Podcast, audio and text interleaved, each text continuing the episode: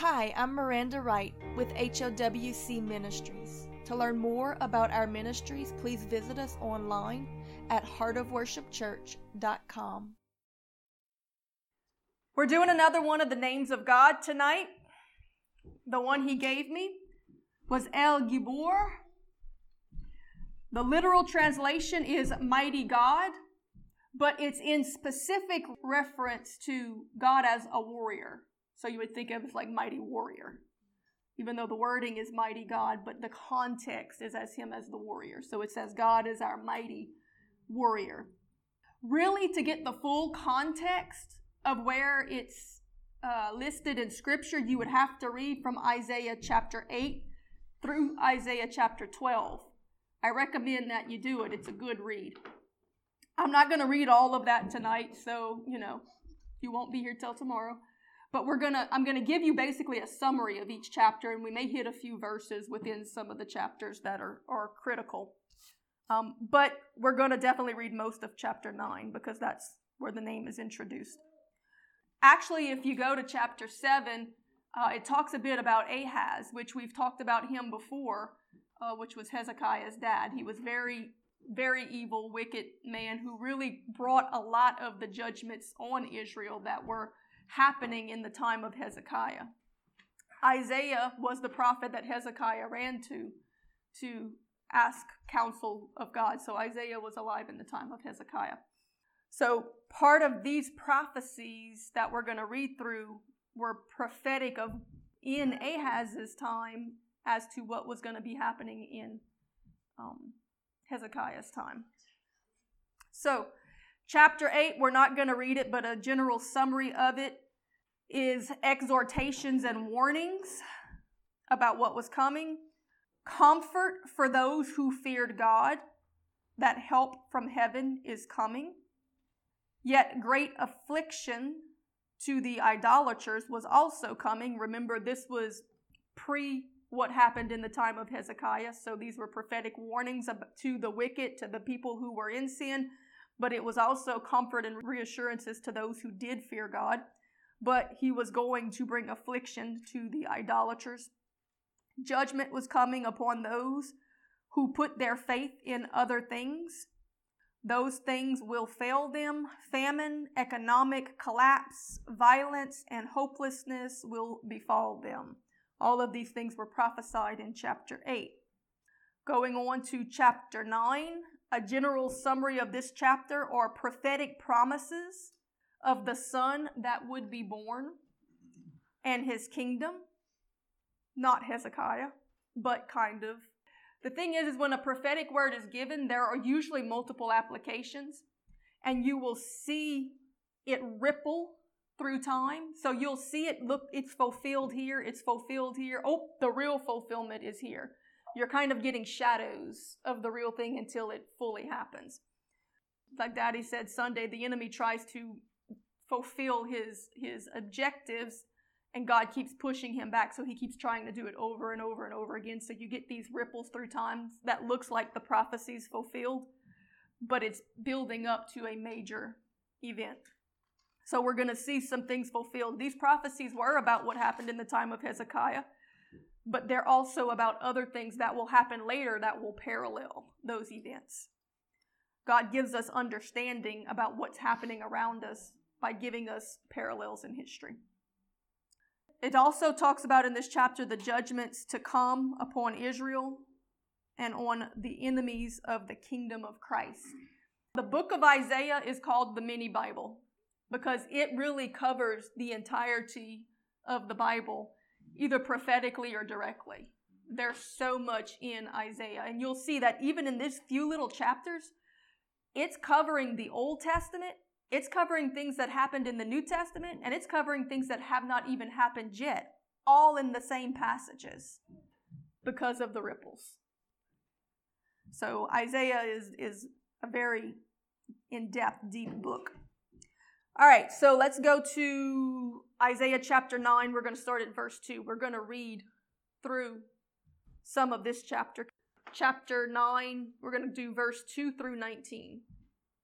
The people that walked in darkness have seen a great light. They that dwell in the land of the shadow of death, upon them hath the light shined. Now remember, this is prophetic towards what was going to happen in the time of Hezekiah, but it's also prophetic of two other events also. You're going to see some parallels here. Thou hast multiplied the nation and not increased the joy. They joy before thee according to the joy in harvest, and as men rejoice when they divide the spoils. For thou hast broken the yoke of his burden and the staff of his shoulder, the rod of his oppressor, as in the day of Midian.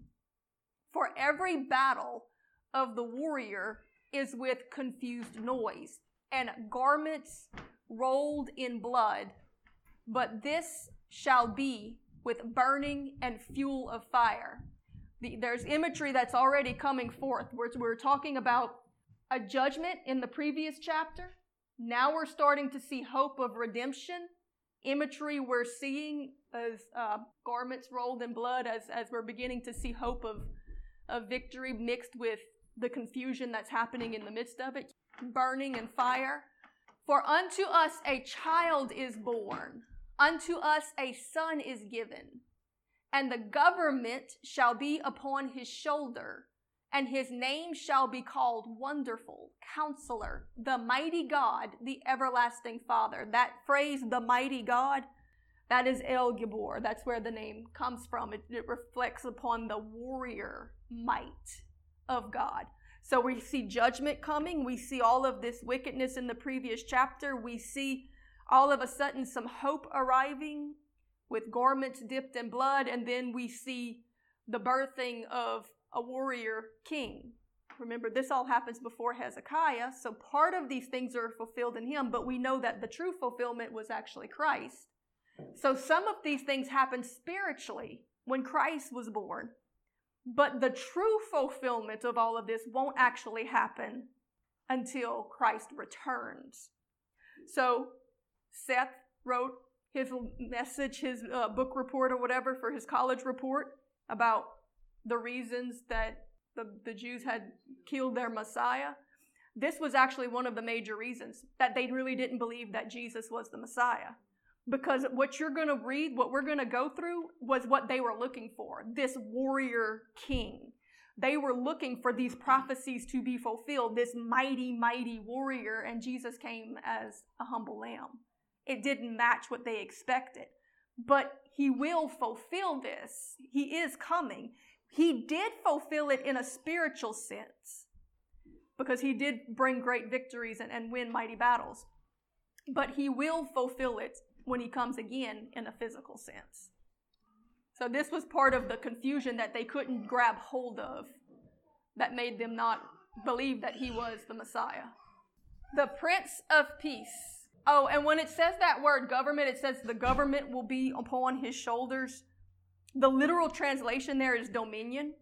So it's saying the rule or the, the kingship, the dominion will be upon his shoulders. So here's a king that's coming that will have authority, rule, dominion. When Jesus came, the Jews were expecting a king that would come in with physical government and physical takeover, and they would overthrow the Romans and they would set up a physical empire in Israel, which he will do eventually. But that was part of the reason they didn't think Jesus was it, because he came with spiritual dominion, with spiritual rule first. And the increase of his government or dominion and peace there shall be no end upon the throne of David and upon his kingdom to order it and to establish it with judgment and with justice from henceforth even forever. The zeal of the Lord of hosts will perform it. God himself will do it. Right? In the time of Hezekiah, God brought a victory in by his own hand. They didn't even have to fight. An angel fought for them. In the time of Jesus, Jesus, God did it through Jesus himself. The people didn't do it, he did it. And then in the end, when Jesus comes again, he's going to end up being the one that finishes all of this. All right? The Lord sent a word unto Jacob, and it lighted upon Israel.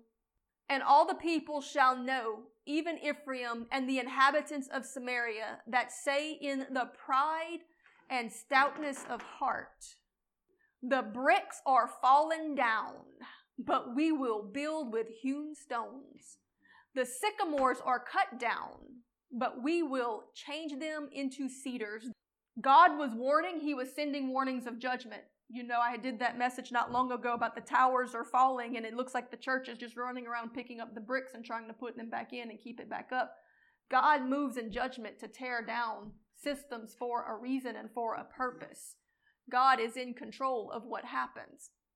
But this warning was given, and this is also the warning that's connected to the Harbinger message after 9 11, whenever the buildings fell and they came back with the message and said, We will rebuild, and the trees were knocked down, and they went back and planted uh, another tree in its place. This is a, a symbol of pride and of defiance. We're not going to repent because judgment's coming. We have the ability to fight this.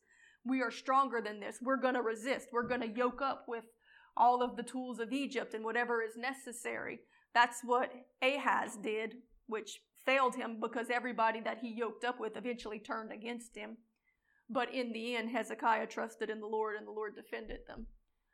So therefore, the Lord shall set up the adversaries of Rezin against him and join his enemies together. So a judgment came, an attack happened. Instead of repenting and humbling to the Lord, they determined that they were strong enough to fight this and to rebuild. So God empowered their enemies to humble them. The Syrians before and the Philistines behind, and they shall devour Israel with open mouth.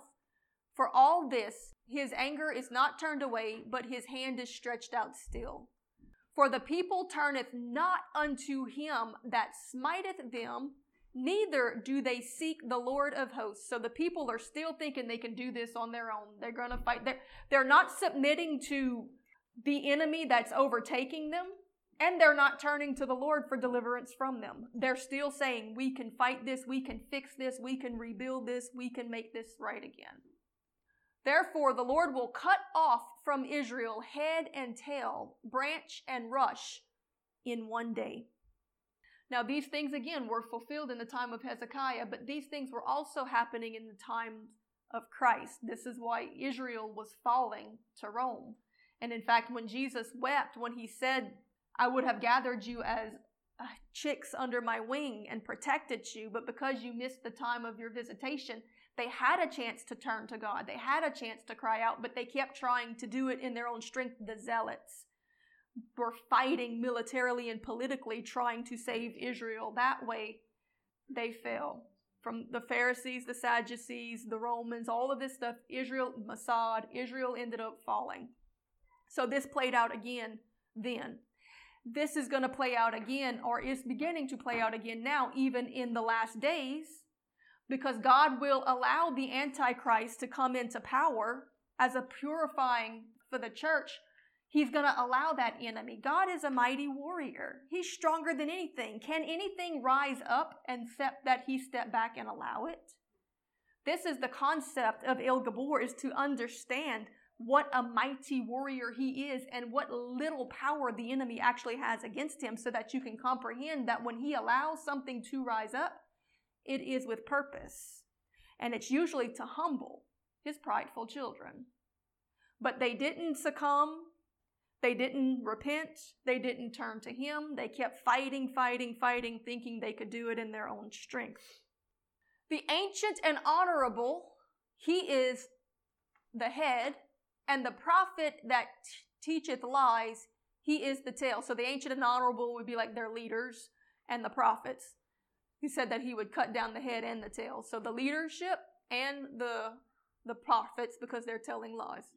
For the leaders of this people cause them to err, and they that are led of them are destroyed. All right, their leaders are misleading and deceiving. Therefore, the Lord shall have no joy in their young men, neither shall have mercy on their fatherless and widows, for everyone is a hypocrite and an evildoer, and every mouth speaketh falsely. For all this, his anger is not turned away, but his hand is stretched out still. For wickedness burneth as the fire, it shall devour the briars and thorns.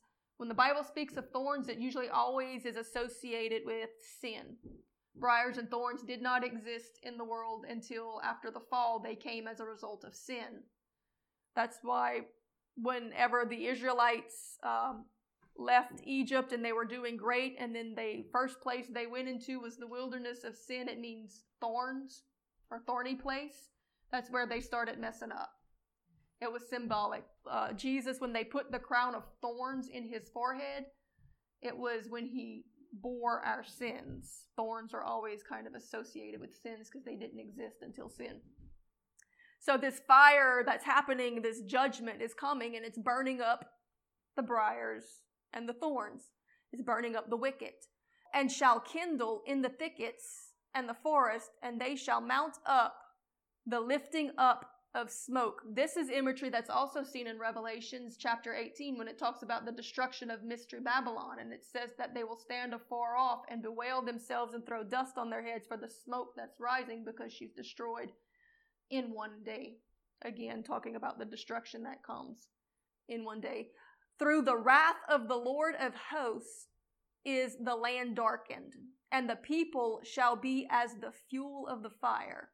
No man shall spare his brother. So we could stop there. You can read the, the rest of it. In the verse, I think it might have been verse 10, um, that talked about the mighty God, the warrior. We see him in the middle of all of this and just all of this gloom and doom and all of this judgment. Yet in the middle of it, there's just this bright ray of hope verse that a child is born. And he's going to have ultimate dominion and he's a mighty warrior. He's strong and he's in the midst. And I love the, if you can find it, it might be verse 10. Go ahead and pull it back up. The one that talks about to us a child is given. Six. 10 is the, the bricks have fallen. The bricks are fallen. Okay, but yeah. When we look at all of the other descriptive names around it, they're all working together. He's a counselor. There's wisdom. There's authority. Uh, he's a great father, which is one who corrects us. He is the Prince of Peace. You don't see it because it's on the next slide because the verse is so big. But he's the Prince of Peace. Uh, he's beyond our understanding the mighty warrior, when you look up that word mighty, it encompasses a wonder, something extraordinary, something hard to understand. And I think it's hard for people to wrap their mind around this great, mighty warrior God who is the Prince of Peace, who is wisdom and counsel, who is a father. It's because that's the way you really fight a battle. Yes, he is strong and he is mighty and he will take down the enemy, and in the end, he's pouring out wrath and judgment. But he didn't want it to come that way. He moved first in counsel, he moved in wisdom. He gave you options, he showed you how to escape it. He offers peace, he gives you a way of escape from it. He is protection in the midst of it. And even while he's doing it or allowing it, it is with purpose to try to save you from the major event that's coming at the end of it. He is a mighty warrior. So while declaring that God is a mighty warrior, that he is capable and unmatchable, it's followed by these descriptions of destruction to Israel. So we, we see this beautiful little picture right here. He's strong, he's powerful, he's a mighty warrior, but he's also peace and wisdom and counsel. And then right after that, you jump right back into these terrible descriptions of the judgment and the war that's happening. This is to make sure that you understand that this is not a strong enemy getting over on God when you see what's happening to Israel. This is a weak enemy being allowed to overrun a weaker people who have rejected the strength of their great warrior God and King. That's where we are as a nation. It's not that the enemy is strong. That's what God's greatness reminds us. We had the strongest, but you become weak when you put your faith in other things. They have chosen to trust in their own might and strength. So the mighty God steps aside for a moment and lets them see how weak they are without Him. It's a humbling and a refocusing on the heights of His power and majesty. He can easily take out this enemy, and He will, but not before they learn the lesson and put their trust in Him completely again. This is a merciful lesson meant to humble the prideful unto repentance before He steps in as the lion of the tribe of Judah. Yet to those who humble and fear the Lord and worship Him, He stood for them and made a way of escape and used them even in the midst of the judgment. Remember Hezekiah. The judgment still came on Israel. But for those remnant among them that put their faith and trust in God, he defended them from the enemy that he had allowed to come in and used them to stir people's faith to trust him again. He allowed miracles to pour out of unprecedented measure because he wanted the people to see that he was a mighty God and that they would could, could trust him to defend them and a warrior if they put their faith in him and not in all these other things, the systems and governments of men. They would be the example of how real God is to those who put their trust in him, to the prideful and to the unbelieving.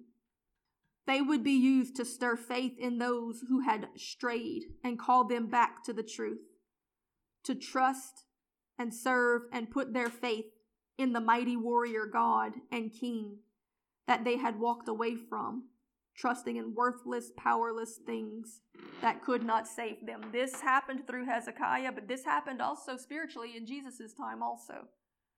The disciples and those faithful few God used in the midst of all of the chaos to put faith back in God. And this will happen again in the last days with the remnant. The Bible says that those who know their God will be strong and do great exploits. In the middle of all of the tribulation that God is allowing. Remember, the Bible says that it's only because the Holy Spirit withdraws himself that the Antichrist is able to come into power in the first place. It's not that the Antichrist is strong, he's weak. But the people become weaker when they lose the strength of their God. When the Holy Spirit withdraws and they no longer have that mighty warrior God standing with them, the enemy rushes in like a flood.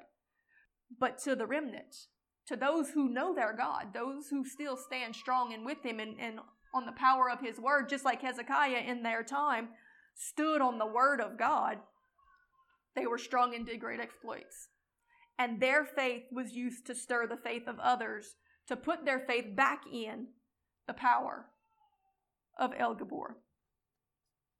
So it happened, it was fulfilled in Hezekiah, it was fulfilled in Jesus, and it will be fulfilled in its fullness at the return of Christ and New Jerusalem. And seeing this to me gave me a greater understanding that you can find a lot of parallels in the story of Hezekiah to the things that will be happening, I believe, to the remnant in the last days.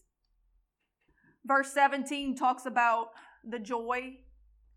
When the Lord has joy in us, we are strong, right? When the Lord has no joy in us, we are made weak and overcome.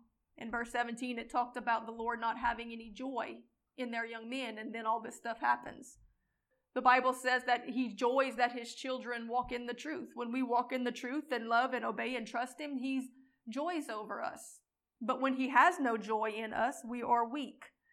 The Bible says the joy of the Lord is our strength. And we think that means that when we have a lot of joy, we are strong. No, it didn't say nothing about our joy. It said the joy of the Lord is our strength. When the Lord joys over us, we can have confidence that we are strong because He is with us and He is defending us.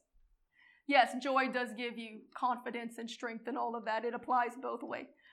But the truth of the matter is, is I don't care how much joy you have. If the Lord has no joy in you, you have no strength. You will not be covered and protected. You are not in a good place. All right, chapter 10, I'll give you a summary. It says it's a warning of wrath from God to come against the proud oppressors that call themselves his people. False doctrine and teachers, greedy leaders, those who rob and lie and deceive and lead astray the people. Antichrist. The enemy is allowed to overtake them as an instrument in the hand of God for the punishment of this people to humble and to correct them. Then it turns to the deliverance that he offers those who repent and turn from wickedness. In verse 5, I'm just going to hit a few short verses. We're not going to read the whole thing. In verse 5 and 6, it says, O Assyria, the rod of mine anger and the staff in their hand is mine indignation. I will send him against a hypocritical nation and against the people of my wrath will I give him a charge to take the spoil and to take the prey and to tread them down like the mire of the streets. So when God gives the enemy authority to come in and overtake his people, it's because they're in hypocrisy. He will never allow it to come on those who are walking in the truth. But when the church starts moving in hypocrisy, he will allow the enemy to overtake you. The enemy that God allowed to prevail for a short time was for the purpose of purifying his bride. This happened in Hezekiah. This happened after Christ's death. This happened to the church. This happens again in tribulation. Then, this enemy, after he's allowed to overtake them for a little season, becomes very boastful and prideful. The Holy Spirit withdraws. The Antichrist is allowed to have some power. This happens even in smaller skirmishes where nations overtake nations, just like in the time of Hezekiah. But then the enemy becomes prideful and boastful and starts blaspheming, just like Sennacherib did when he came against Hezekiah. Just like the Antichrist, the Bible says he will have a great blasphemous tongue speaking great swelling words. Because these enemies think that they have overcome God's people in their own strength and wisdom, and they begin to blaspheme and magnify themselves against God, so that then, in the end, God humbles and destroys them in one swift blow. He's showing them that He still is the mighty God, and they were nothing but what He allowed to happen. It happened in Hezekiah and Sennacherib. It happened with Jesus in Rome. And in the end, it will happen with Christ and the Antichrist. Verse 10 says, As my hand hath found the kingdoms of the idols, and whose graven images did exile them of Jerusalem and of Samaria, shall I not, as I have done to Samaria and her idols? So he's telling his people, I destroyed these other countries for their idols. Don't you think I'm going to have to judge and punish you for it too? So do to Jerusalem and her idols. Therefore it shall come to pass that when the Lord hath performed this whole work upon Mount Zion and on Jerusalem, I will punish the fruit of the stout heart of the king of Assyria and the glory of the high looks, for he saith, by the strength of my hand I have done it, and by my wisdom, for I am prudent, and I have removed the bonds of the people, and have robbed their treasuries, and I have put down the inhabitants like a valiant man. And my hand hath found as a nest their riches of the people, and as one gathereth eggs that are left, have I gathered all the earth and there was none that moved the wing, or opened the mouth, or peeped. Shall the axe boast itself against him that hewed therewith? Now this is this is important. This is prophetic of Sennacherib that came against Israel. This is prophetic of Rome that came against Christ. This is prophetic of the Antichrist that comes against the church. It's boasting that it was strong enough to overtake God's people. And God comes back and says, You were a tool in my hand. Can the axe boast that it was able to cut down a tree? Or shall the saw magnify itself against him that shaketh it? As if the rod should shake itself against them that lift it up? Or as if the staff should lift itself up, as if it were no wood? Therefore shall the Lord, the Lord of hosts, send among his fat ones leanness. Under his glory he shall kindle a burning like the burning of a fire. Now, prophetically speaking forward, this would be the Antichrist boasting and thinking that he's overcome the power of the holy people, as it says in Daniel, by his own strength. And then God sends the fire of judgment. In the end, the wrath of God pours out and shows him how weak he really is. You have no power against God or his people. And just in case you thought you could, even the ones that you took out, they're back. Oh, sorry, I guess that's frustrating. And the light of Israel shall be for a fire, and his Holy One for a flame. He says that there will be no need for the sun when Jesus comes. He will light up the world, New Jerusalem. And it shall burn and devour his thorns, sin, and his briars in one day. Go ahead and I'm going to just read through just because it's interesting the way it all plays out because it ties together both yes, prophetically, Hezekiah's time, but it is speaking forward to the tribulation time also in the wrath of God. So we'll just go ahead and read through to 34. And shall consume the glory of his forest and of his fruitful field. This is the fire that God's sending down in the end on top of these boastful men. So this would be like the wrath of God. Both the soul and the body and they shall be as when a standard bearer fainteth, and the rest of the trees of his forest shall be few, that a child may write them. The Bible says that in the last days, uh, most of the trees would be destroyed and burnt up in the fire of God's wrath. There wouldn't be hardly any left. It says there's so few left, the child could count them. And it shall come to pass in that day that the remnant of Israel and such as are escaped of the house of Judah shall no more again stay upon him that smote him, but shall stay upon the Lord, the, the Holy One of Israel, in truth. So they're not going to put their faith and their trust anymore in all of these other governments and leaders and systems. They're going to finally trust in the Lord. The remnant shall return, even the remnant of Jacob, unto the mighty God. El Gibor. They're going to return to putting their trust in this mighty, powerful warrior. Why would you trust in anything else or any other to be your defense or help? For though thy people Israel be as the sand of the sea, yet a remnant of them shall return. The consummation decreed shall overflow the righteous. For the Lord God of hosts shall make a consumption even determined in the midst of all the land. Therefore, thus saith the Lord God of hosts, O my people that dwellest in Zion, be not afraid of the Syrians. So, church, remnant, people that are truly knowing their God and doing, when these things come, when the enemy rushes in, when God allows it to happen, don't be afraid of them. He shall smite thee with a rod and shall lift up his staff against thee after the manner of Egypt.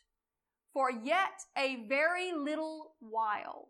Yes, it's going to get rough, but only for a moment, just a little while. And the indignation shall cease, and mine anger in their destruction. He's doing it for a reason. And the Lord of hosts shall stir up a scourge for him according to the slaughter of Midian at the rock of Oreb. And as his rod was upon the sea, so shall he lift it up after the manner of Egypt. He's going to do great exploits in the midst of it. And it shall come to pass in that day that his burden shall be taken away from off thy shoulder, and his yoke from off thy neck, and the yoke shall be destroyed because of the anointing. What destroys the yoke? The anointing. He is come to Aiath. He is passed to Migron at Michmash. He hath laid up his carriages. This is a, a mighty battle. This is a battle that happens. This is Armageddon. This is a spiritual fight. This is paralleled in all these ways. They are going over the passage. They have taken up their lodging at Geba. Ramah is afraid. Geba of Saul is fled. The enemies running. Lift up thy voice, O daughter of Gallim. Cause it to be heard unto Laish, O poor Anathoth. These names, oh my goodness. Madinah is removed. The inhabitants of Gebim gather themselves to flee. As yet shall he remain at Nob that day. He shall shake his hand against the mount of the daughter of Zion, the hill of Jerusalem. Behold, the Lord, the Lord of hosts, shall lop the broad with terror, and the high ones of stature shall be hewn down, and the haughty shall be humbled. This is what it's all about. This verse right here, it's all about humbling the proud. And he shall cut down the thickets of the forest with iron, and Lebanon shall fall by a mighty one. What mighty one? The mighty one. All right.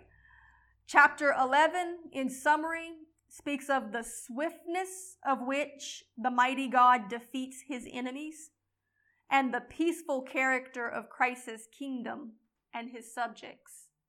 It's actually the more you go into it, the more it fades away from Hezekiah's situation and the more it blends into the return of Christ. This is what they were looking for when Christ came last time. That's why they couldn't they couldn't grab hold of him being it, but it is still coming. Um, it also talks about the conversion of the Gentiles and the Jews and the gathering of the remnant to New Jerusalem. So go ahead to the next chapter. We'll do a few verses. Not many. We'll do just a few verses out of it because it's really good. And there shall come forth a rod out of the stem of Jesse, and a branch that shall grow out of his root. Again, talking about that king that will rule with his rod of iron. And the Spirit of the Lord shall rest upon him. Who is that? Jesus. The Spirit of wisdom, the Spirit of understanding, the Spirit of counsel, the Spirit of might, the Spirit of knowledge, and the spirit of the fear of the Lord. This is where this passage that we're so familiar with comes into play. And shall make him a quick understanding in the fear of the Lord, and he shall not judge after the sight of his eyes, neither reprove after the hearing of his ears. So when Jesus came at his baptism, when the Holy Spirit rested upon him, he receives all of these characteristics of the Holy Spirit but also, this is referring to when he comes back as a mighty warrior king, these are the things that he will judge with. But with righteousness shall he judge the poor and reprove with equity for the meek of the earth. And he shall smite the earth with a rod of his mouth, and with the breath of his lips he shall slay the wicked. All right, so when he comes, he's going to come using a weapon from his mouth. Do you see the imagery? You're going to see it. And righteousness shall be the girdle of his loins, and faithfulness the girdle of his reins. So he's going to have righteousness and written in his loins and in his thighs, and, and faithfulness.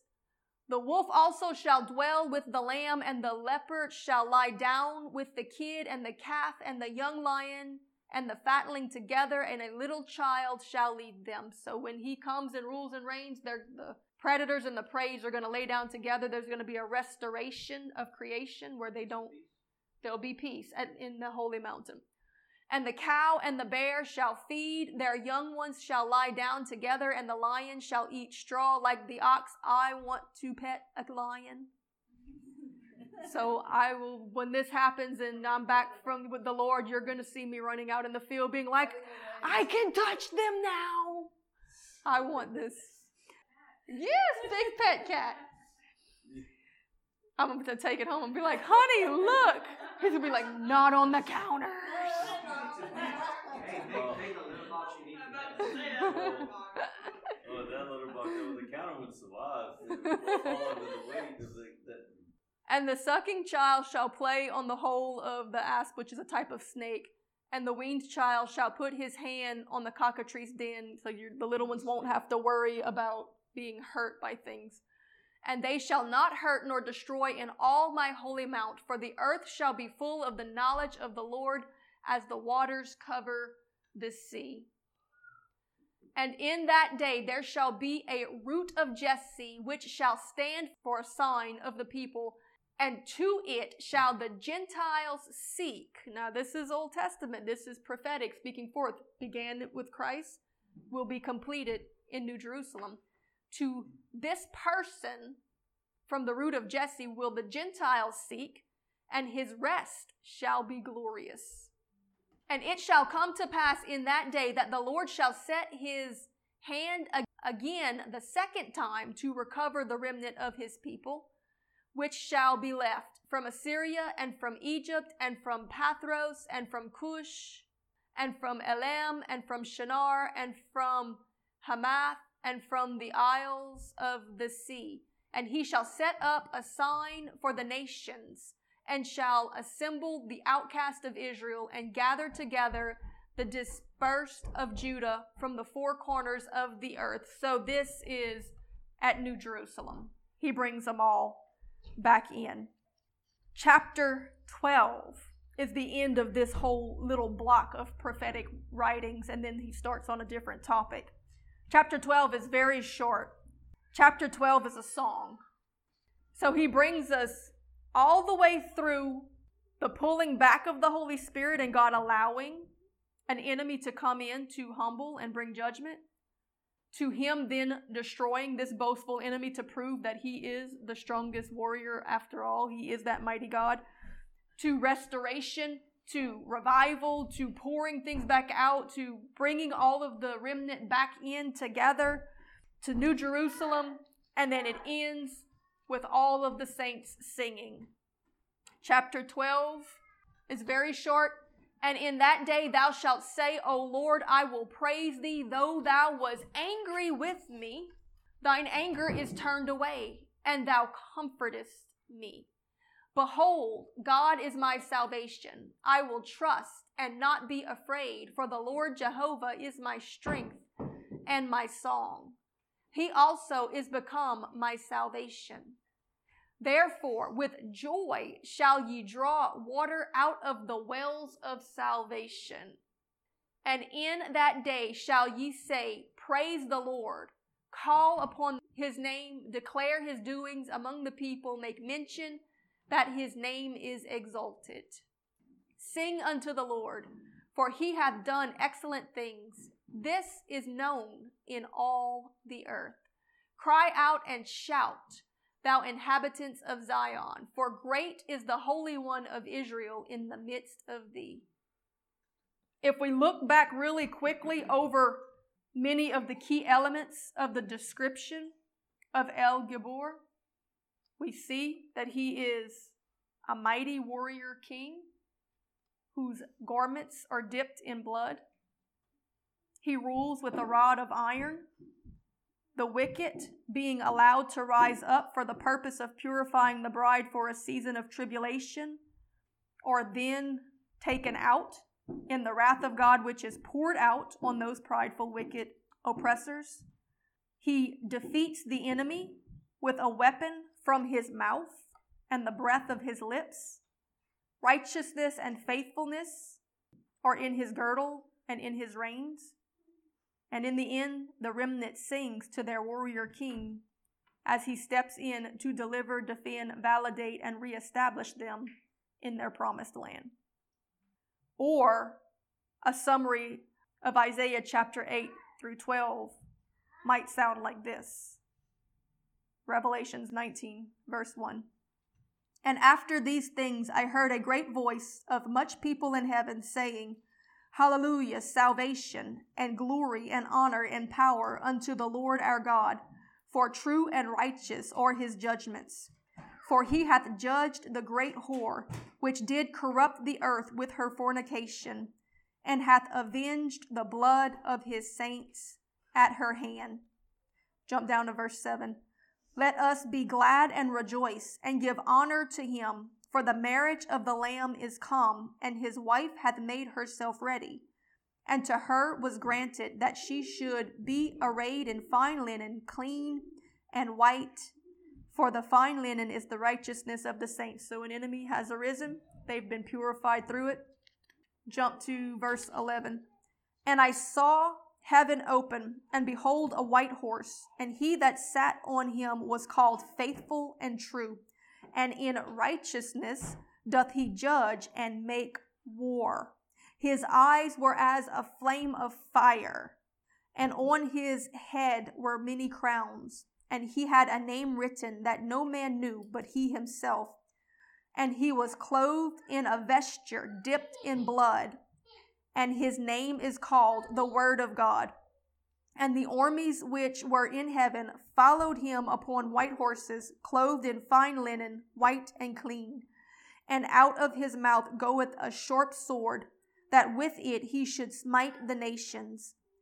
And he shall rule them with a rod of iron. And he treadeth the winepress of the fierceness of the wrath of Almighty God. And he hath on his vesture and on his thigh a name written, King of Kings and Lord of Lords.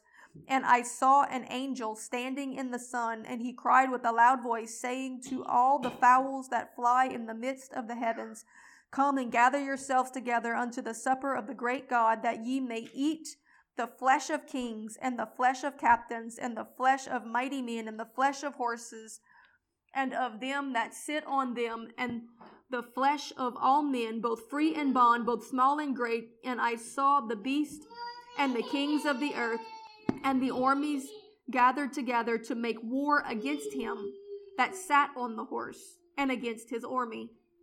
And the beast was taken, and with him the false prophet that wrought miracles before him.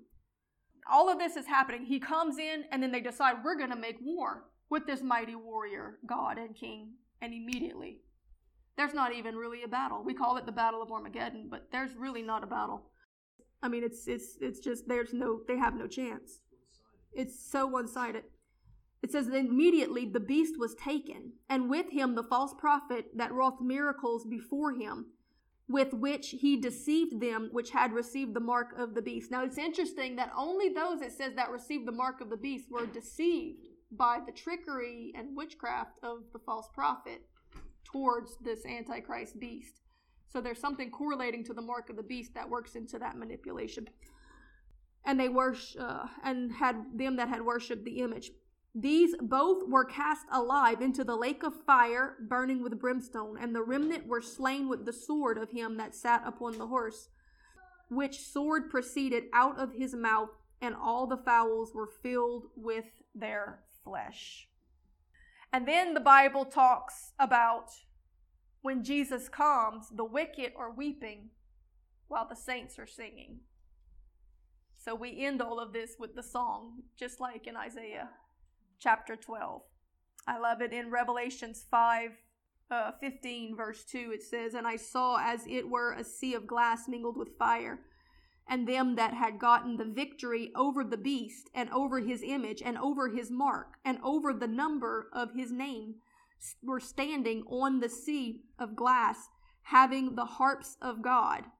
And they sing the song of Moses the servant of God and the song of the lamb saying great and marvelous are thy works Lord God almighty. Just and true are thy ways thy King of the saints. Who shall not fear thee, O Lord, and glorify thy name? For thou only art holy, and all the nations shall come and worship before thee, for thy judgments are made manifest. I find it interesting that it says that the saints that overcome, they're going to sing the song of Moses. We know what that is because you can go back and read it in Moses. And they sing the song of the Lord. I'm not sure what the song of the Lord is, but it could be that one back in Isaiah chapter 12 because it brings the whole story forward to that point. So, the Bible tells us that when we begin to see all of these things happening, to rejoice and to look up, for your redemption draweth nigh. So, the fact that we can read this, we can see it paralleled in history, we can see it in the spiritual with Christ, but we can see it starting to play out in our own lives We could see this playing out in our own world and politics. We could see God beginning to do this.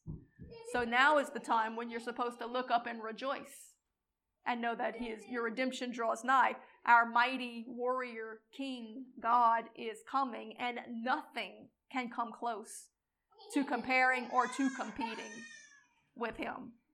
The only time the enemy ever looks like he's advancing is when he steps back and lets him. You can read Psalms 95, it's short, and it's another song. It's a song of repentance.